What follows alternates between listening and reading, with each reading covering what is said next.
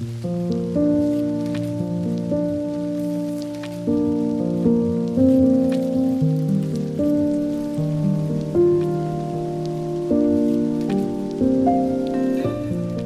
chapter 25 talks to us about the 10 virgins, and the Bible tells us about five of them being wise and the other five being foolish.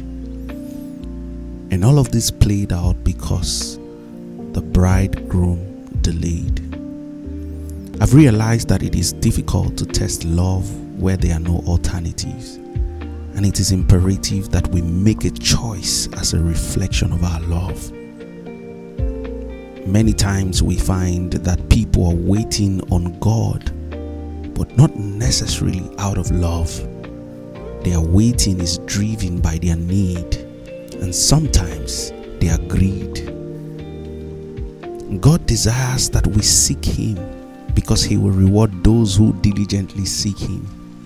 I mean, what kind of God will reward you just for seeking Him and not necessarily finding Him? Friends, it is so important that we are actively pursuing Him and we cannot allow the busyness of life to come between the intimacy of our relationship with Him.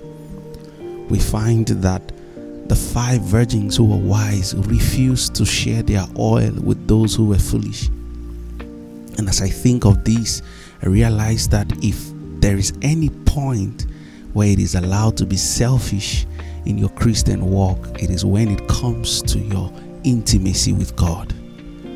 Selfish enough not to let anything else get in the way, not to let anything else tamper or corrupt that sweet intimacy. Guard it with your heart like the wise virgins guard their oil, the oil in their lamp. God is looking for those who will wait for Him. Loyal lovers who stay committed no matter how long the delay seems in the natural. Our diligence is put to test as the bridegroom delays. And those that are waiting out of their need would soon run out of patience. But those that are waiting out of love will never stop waiting because love gives the certainty that He will come. As I think of this, I think of those who are lost, who have not come yet to the point of waiting for the bridegroom.